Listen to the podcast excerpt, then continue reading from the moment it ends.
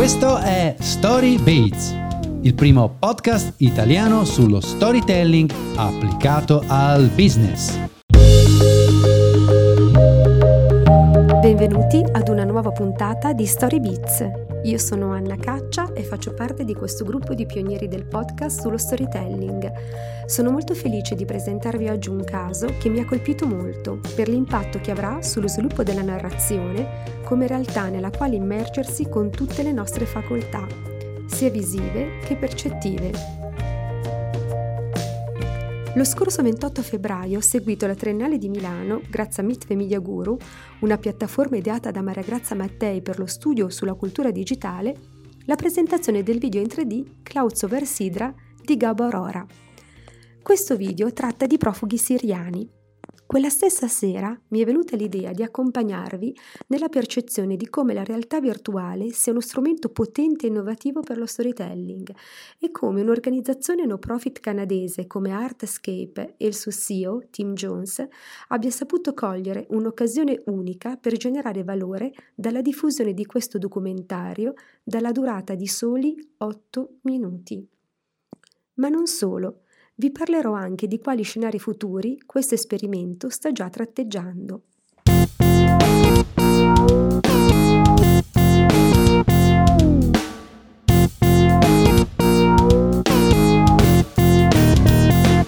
Partiamo. Gabo Arora è direttore creativo delle Nazioni Unite, fondatore e presidente di Lightshed, startup che usa la realtà virtuale per generare un impatto sociale. Gabo ha creato un laboratorio sulla realtà aumentata all'interno delle Nazioni Unite e ha lanciato un'app scaricabile online e gratuita per poter vedere video a 360 gradi. Nel 2014 ha girato Clouds over Sidra con Chris Milk alla telecamera, dopo aver ascoltato per ore e ore le storie dei rifugiati.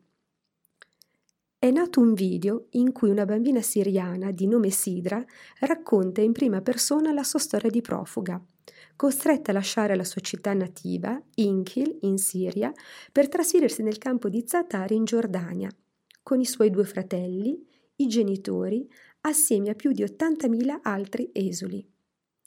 La videocamera la segue a scuola, nella sua tenda e persino nel campo da football e noi siamo completamente immersi nella sua vita. Vi ho messo il link del video sul nostro sito www.storybits.com. È molto molto bello, non potete perdervelo. Lo scopo di Gabarora è quello di creare advocacy, ossia mettere la tecnologia al servizio di cause sociali. In modo particolare vuole concentrarsi sulle crisi umanitarie mondiali e guadagnarsi l'attenzione dei media e ancor più generare delle vere e proprie call to action. Gabo ha capito che non serve far vedere la sofferenza, anzi questa è stata talmente utilizzata, dice, che ci ha desensibilizzato e in molti casi è diventata solo propaganda ha intuito che è necessario trovare altre esperienze di storytelling e così ha realizzato che i tradizionali mezzi cinematografici non sono sufficienti a trasmettere un messaggio empatico e che la realtà virtuale ha invece delle grosse potenzialità. Con questa vengono sollecitate più sensazioni e garantisce un aspetto fondamentale che è la presenza.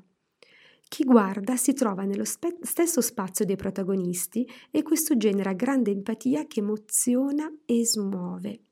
Come sappiamo, questo è l'aspetto fondamentale dello storytelling. E infatti, a Davos, in occasione del World Economic Forum, davanti a una platea di autorità impegnate a decidere le sorti politiche ed economiche di molti paesi del mondo, viene proiettato il documentario di Gabarora, e accade che Tim Jones, a di Artscape, viene così colpito che decide di usare il video per una call to action. Il suo intento è quello di favorire l'accoglienza dei rifugiati siriani in Canada. Gli effetti sono sorprendenti oltre 9.000 i profughi accolti in Canada negli ultimi quattro mesi del 2016 e più dell'80% degli spettatori che decidono di elargire donazioni e partecipare ad attività di volontariato in loro aiuto. A questo punto facciamo un passo indietro. Di che cosa si occupa Artscape? Artscape è un'organizzazione no profit canadese e Tim Jones è il suo CEO. Il suo intuito è stato quello di credere che l'arte e la cultura siano fondamentali per progetti di rigenerazione urbana. Tim Jones parla di creative placemaking. A Toronto, Artscape ha seguito la creazione di 11 hub culturali per risollevare le zone depresse della città, facendo da intermediario tra i soggetti investitori, pubblici e privati, le autorità pubbliche e la comunità locale, fondamentale per capire reali bisogni. Grazie al recupero di capitali, Arskey crea così zone residenziali, dove gli artisti vivono con i residenti, autofinanziandosi e organizzando programmi di formazione e corsi di imprenditorialità. Questo ha portato all'impiego di più di 2.600 persone e alla realizzazione di 149 società no profit. Si è calcolato che il ritorno di investimento è stato davvero superiore alle aspettative. Ma tornando alla realtà virtuale, quali sono gli scenari futuri? Qui entra in gioco Chris Milk, il vero videomaker di Clouds Over Sidra, che fin da giovanissimo si è interessato alla realtà virtuale e alle tecnologie più all'avanguardia per poter raccontare delle storie. Chris dice che il fotogramma è solo una finestra, ma il suo intento è quello di permettere allo spettatore di attraversare la finestra per entrare nel mondo del personaggio che deve diventare vita reale ed esperienza sensoriale, come lui stesso dice. Lo scopo è cambiare la mentalità della persona e renderla più umana. Dall'esperimento di Sidra e dalla collaborazione con Gabo Aurora e le Nazioni Unite sono nati nuovi progetti e così Chris Milk e il suo staff continueranno a lavorare ad una serie di documentari a 360 gradi su altre realtà difficili. I prossimi video riguarderanno infatti la Liberia e l'India. Lascia a voi che mi ascoltate ogni riflessione in più. Per quanto mi riguarda, da appassionata di video, dico che le frontiere della tecnologia ci stupiranno e avranno un volto sempre più umano se saranno messe al servizio di storie utili come questo caso di visual storytelling.